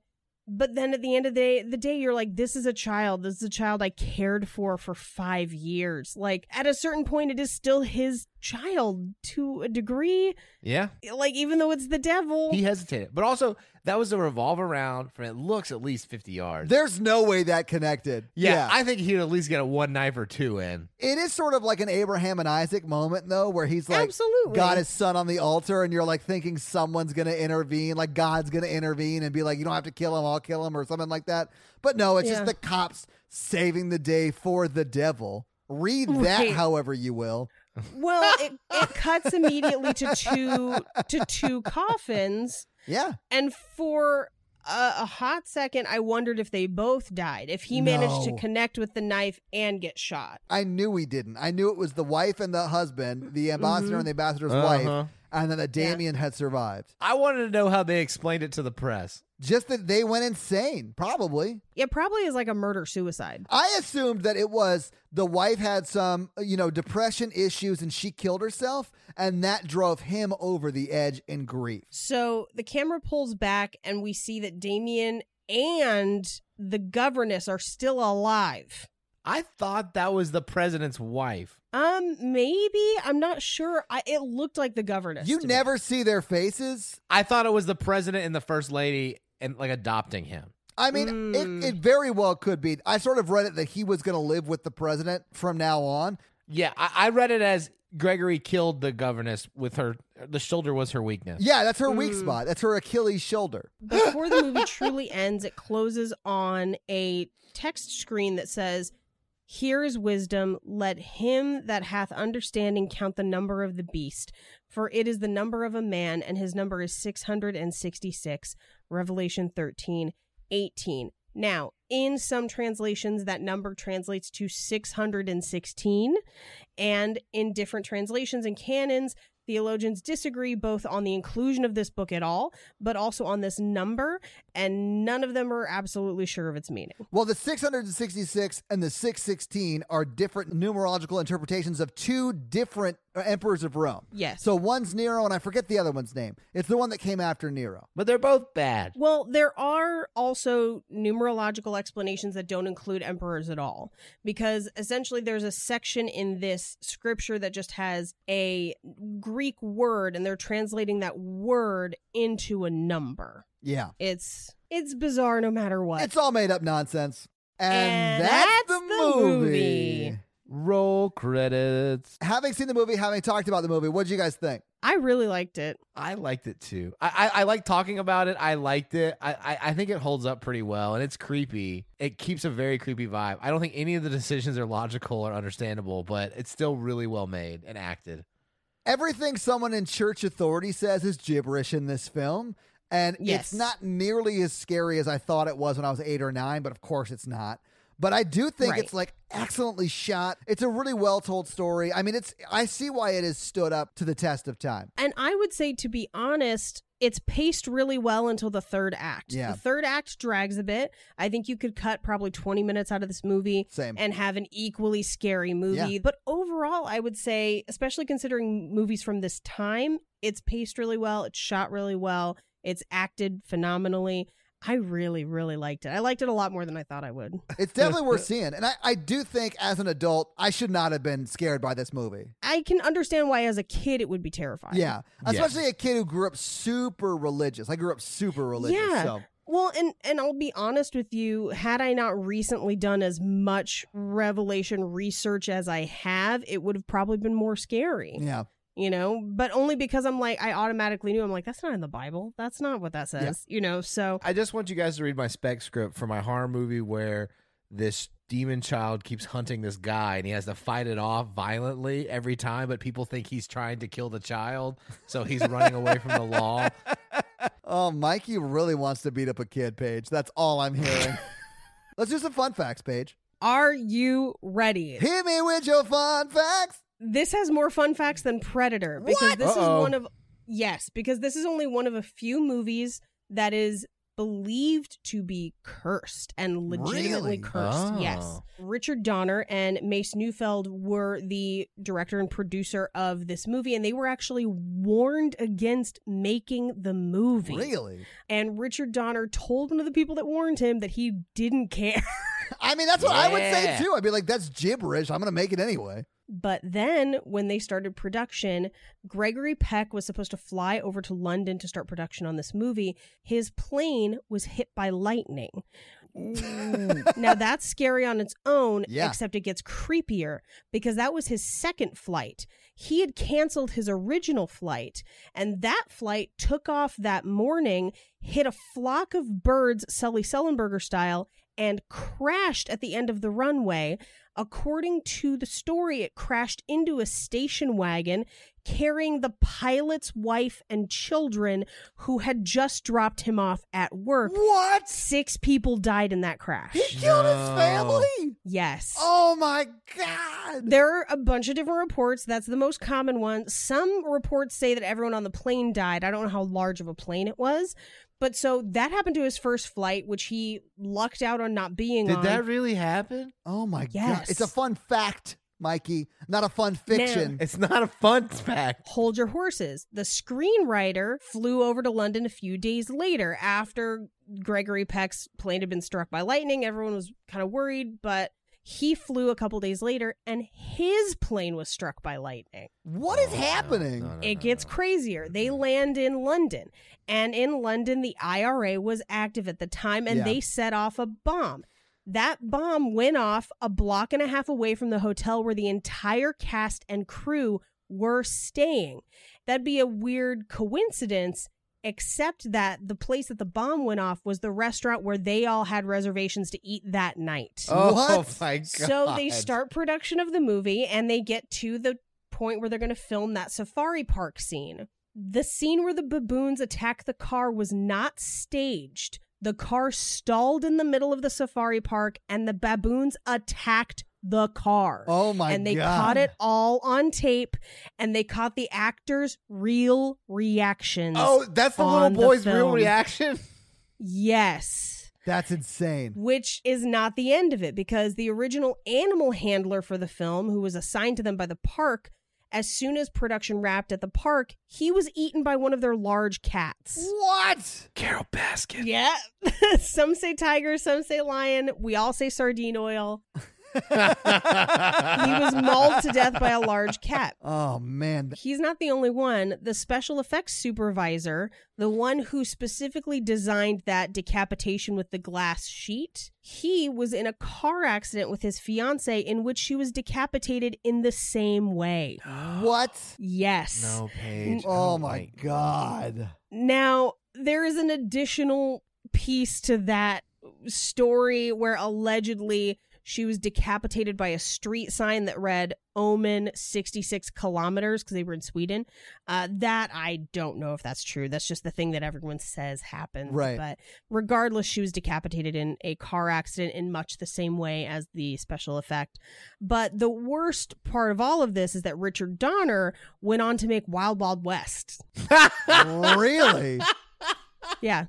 With Will Smith. Ooh, that's the worst part. Yeah. Now, a lot of people talk about this movie and all of what I've just listed to you, and they're like, it's clearly cursed. Richard Donner actually says it's not cursed. Everyone except for that one guy's fiance and that animal handler survived, and nothing weird really happened after. And the movie went on to be a huge success. Yeah. So maybe something was protecting us from all those bad things happening.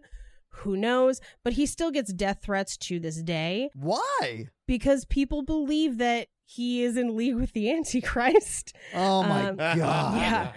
But uh, what a lot of people have said is that it's not necessarily that this movie is cursed so much as bad stuff happens on every movie set, but because of the content of this movie, it makes people look closer at things that they think might be creepy. Because there are other films that had far worse production. I mean, you could argue that Predator's production was just as bad, maybe not as many deaths. That was insane. Yeah. Right. And then you've got ones like Apocalypse Now, where like a helicopter fell and killed a bunch of people. Like, you know, movies have had really, really horrific stories for a long time. It's just a little creepy that this one that has creepy subject matter also seems to have a lot of turmoil around the set. Yeah. Well, that shit's insane. Well, those were Yeah. not fun facts, but thank you. Thank you for those terrible facts. Yeah.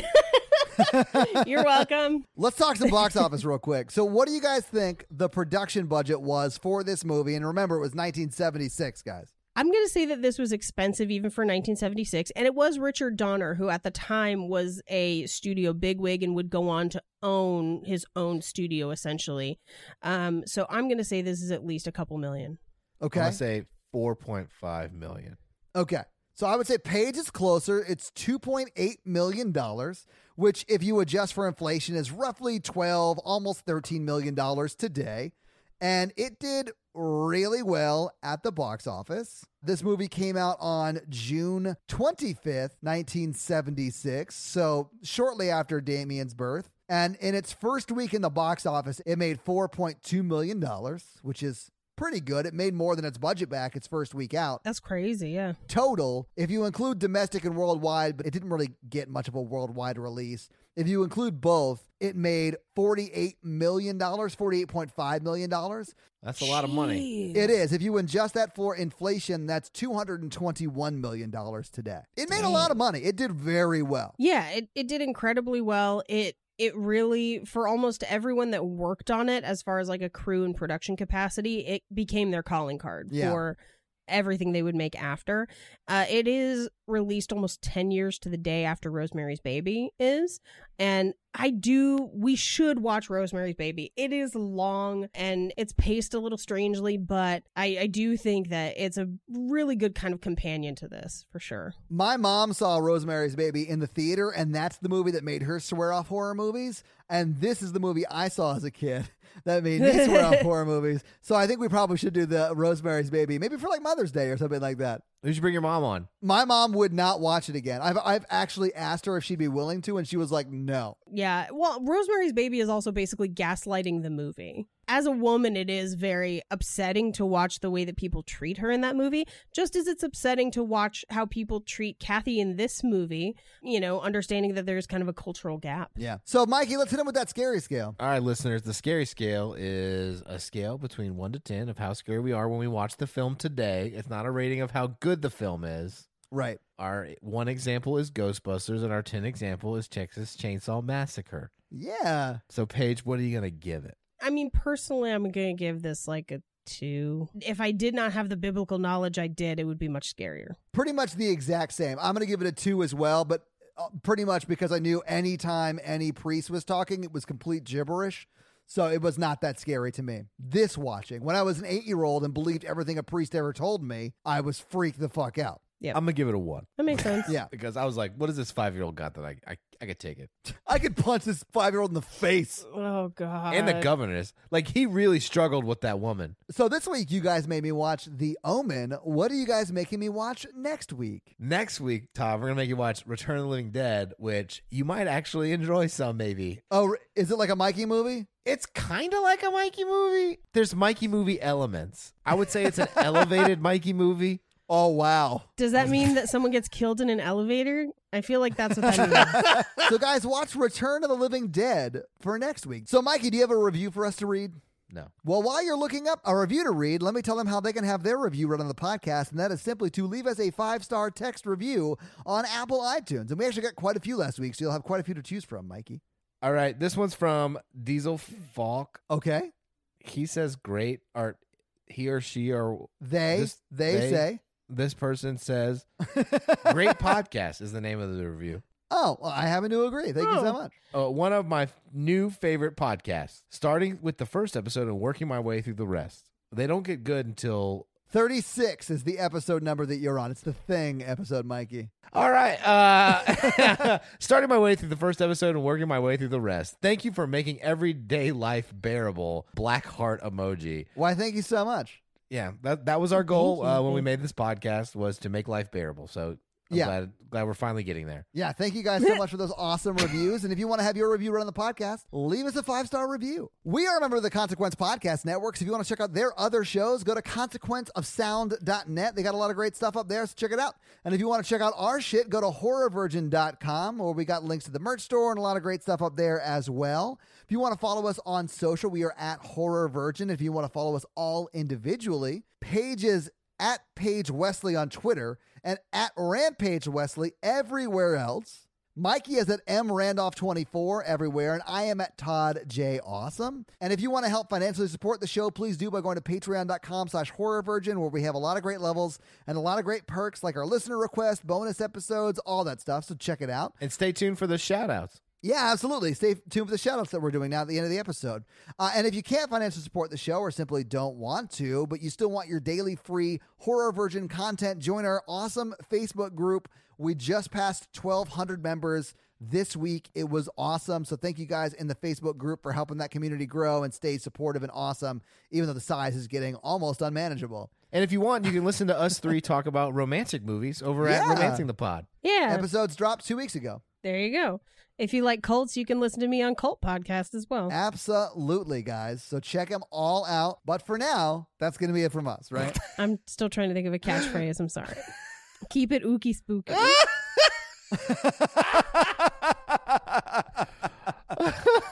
That's going to be it from us, guys. I'm Paige. Keep it spooky. I'm, I'm Mikey. Keep it ooky. and I'm your horror virgin Todd, guys. This is where your catchprise is. This is where you say your catchphrase. Oh, Have a great week. My Omen nerds.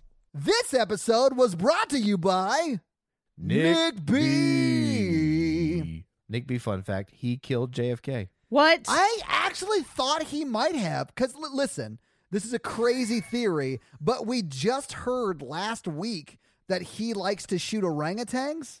And what what if that was just training to figure out how to get in and out of grassy knoll type situations mm-hmm. to mm-hmm. like be that second gunman? or what if he was riding in the car in front of JFK and then the car hit a bump and then he slipped and accidentally discharged his rifle? Oh, you mean like what really killed JFK? Yeah, yeah, exactly. Yeah. Okay. Well, that got real serious and sad, but I agree. That's probably what happened. Yeah.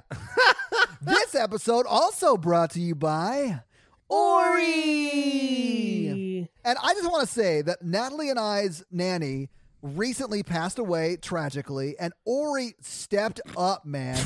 And she just showed up. We didn't hire her. We have no idea where she came from. Brought her own Rottweiler. Yeah, she, yeah. absolutely. She brought a pet. We love animals. So she's like taking care of our imaginary kid. And honestly, seem, things seem to be going great. By the way, after this, I have to go to the hospital. Natalie had a fall. Hope, I hope she's okay. So thank you so much, Ori, for you know really showing up and stepping up like that. I appreciate it. This episode also brought to you by Matt. Matt. Sorka Borka. He's from Sweden. He is, and he wants us to shout out some Swedish fun facts. So, my Swedish fun fact this week is between 300 and 400,000 moose roam the Swedish woods. Over 100,000 are shot during the annual hunt, and about 250,000 people participate in the hunt. That's one moose to every 2.5 people, Todd. It is. They're not. They're not very good shooters, is what I'm saying. In Sweden, That's, I mean, they're- don't have great aim. I guess is what well, we're this saying. isn't America. The only moose Americans kill is chocolate. That's why we have a Yes. health epidemic. That is true, yes. uh, the moose is also considered the most dangerous animal in Sweden. Every year they cause about 6,000 road accidents. That's about one accident to every 3.3 people who try to hunt them. Do you think it's revenge? Yeah, I honestly do. It's probably a moose killing itself after the loss of its loved one due Oh, to the it's hunt. death by Yeah. car. It's a karmakaze moose. Karmakaze moose. God damn it, Yeah. Paige. I love you. we now return you to the never ending saga, The, The Patreonicals. All right. Uh, welcome back to the Patreonicals, where we will. I can tell Mikey about- really enjoys doing this. That's my sex. That's my sex voice. Oh, I can tell Mikey really enjoys doing this. Yes. Welcome back to my bedroom. Welcome back. oh God. Everyone's on the relationship, right. and Karoon is like really depressed because he is an alien and he is not from this planet. He's lonely. I'm sure he misses his friends and family. Yeah. He was in entertainment, so he didn't really have friends or family. I feel Karoon's pain, man. he misses the fame the most. Usually it's the opposite. That's that's not usually the thing people miss. It's usually the money they miss, right, Paige? Yeah, money or just like I wish I could walk around a Walmart without people screaming at me for that commercial I was in. Well, he's No, I don't have herpes. lucky because this whole planet is a Walmart. I'm sorry. His whole planet is a Walmart? No, Earth. Earth is his Walmart. I don't know what that means. It means that he's not going to get recognized here. Well, except he has blue skin, so people will be like, "Ooh, what's that?" Oh, Dr. Manhattan? This is the first we're hearing that Karun has blue skin. Uh, I've mentioned it before. I know I have. Let's check the I tape. s- strongly doubt. Yeah, guys. Strongly doubt that. Uh, guys, can you can you reach out and let us know if he's mentioned that in the past? I mentioned that when he was hosting the Munder Dome. The Mooner Dome? Munder Oh, Dome. you can't even pronounce your own words right. Right, so Karoon is crying inside the mini sub, which I did mention last episode. I thought you said they were all on the relationship. They are. The mini sub is on the side of it, like it's cranked up. Oh, so the mini sub is just on the side of the regular ship, and he went there by himself to cry. Yeah, oh, that's he's un- so sad. He's so lonely. It took a long time to get to that visual, but I, I'm glad we got there. yeah, I'm glad we figured this out together, Mikey. But he- as he looked up, he saw another ship. Uh oh. Is it the bull ship? It is. That's the name. It's actually a pirate ship called the Unhealthy Relationship. Oh no. Just all peg legs and scurvy. The whole boat. it's survivors from the Sunny D virus, but they're like kind of dicks because they become pirates to survive on the high seas. Are The, the The high, s- I, I was gonna say the high C, like Hi-C I lemonade. I or thinking the high same C- thing, Paige. Yes, absolutely. So the only way you can cure the Sunny D virus is to drink Hi-C fruit punch, but it leaves you horribly scarred and mangled because that is also pretty gross. but it's emotional. They're emotional scars. They're emotional scars, Mikey. Okay. So K- Kareem looks up crying and sees this ship coming, and there's a bunch of people with machine guns and stuff on it, and they're headed straight for him. They look angry. So he runs over. Uh, he gets out of the sub, and he's like, uh, "People that I don't really know. Um, there's people attacking us or whatever." And um, I love his sense of urgency. There are like people attacking us or whatever. It's not a big deal. Whatever. People I don't know. Matthew slaps him in the face because he was crying hysterically, and he's like, "Get a hold of yourself, thing, person, alien."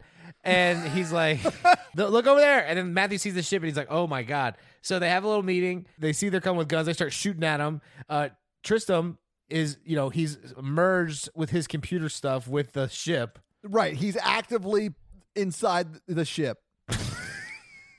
yes. I mean, technologically speaking. I don't mean like yes, he's, te- yes. he's not mid coitus. I mean, maybe he is. I don't know. I don't know how. I don't know how androids do it. I'm just saying. Way to make it weird, Todd. I'm just saying. He made it weird. Yeah, You thank you, you named you named a pirate ship the unhealthy relationship. I couldn't think of any other ship puns. Projecting much?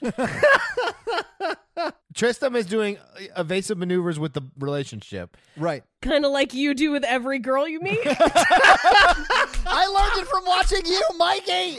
I learned it from watching you. it's all for you, Mikey. It's all for you. Oh, gross. Okay. From now on, we need to refer to ghosting as evasive maneuvers. Yeah. Eddie had some sick, really sick owls on the boat. like really sick, or like are they wearing their ball caps backwards? No, like they had really bad bird flu. So Eddie sends the owls to attack the pirates in a kamikaze since they're already sick. Oh, And he was just taking care of them and they wanted purpose to their death. So they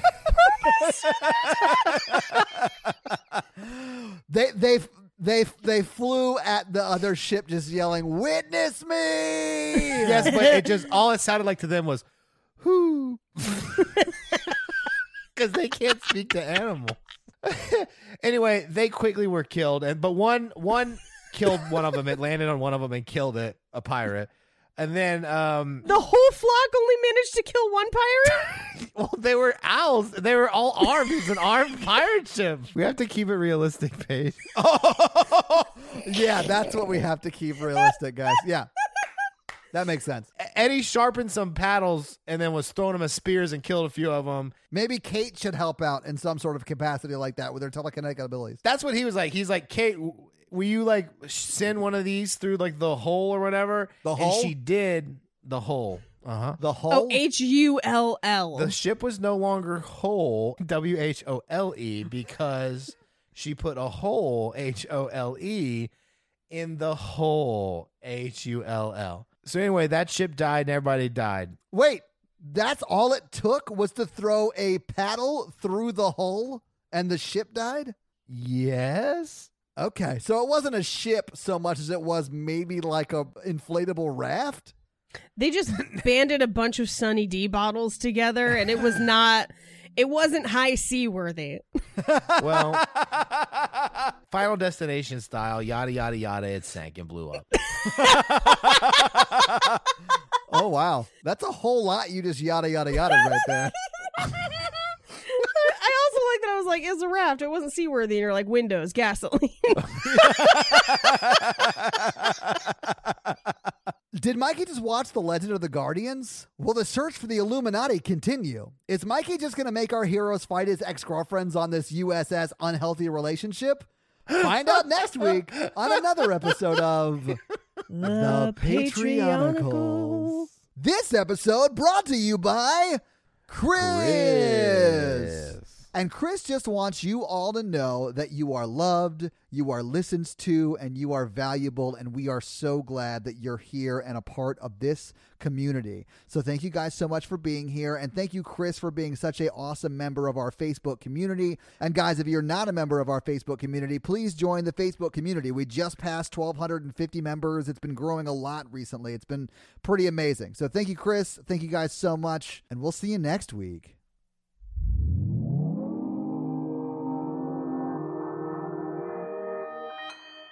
Consequence Podcast Network.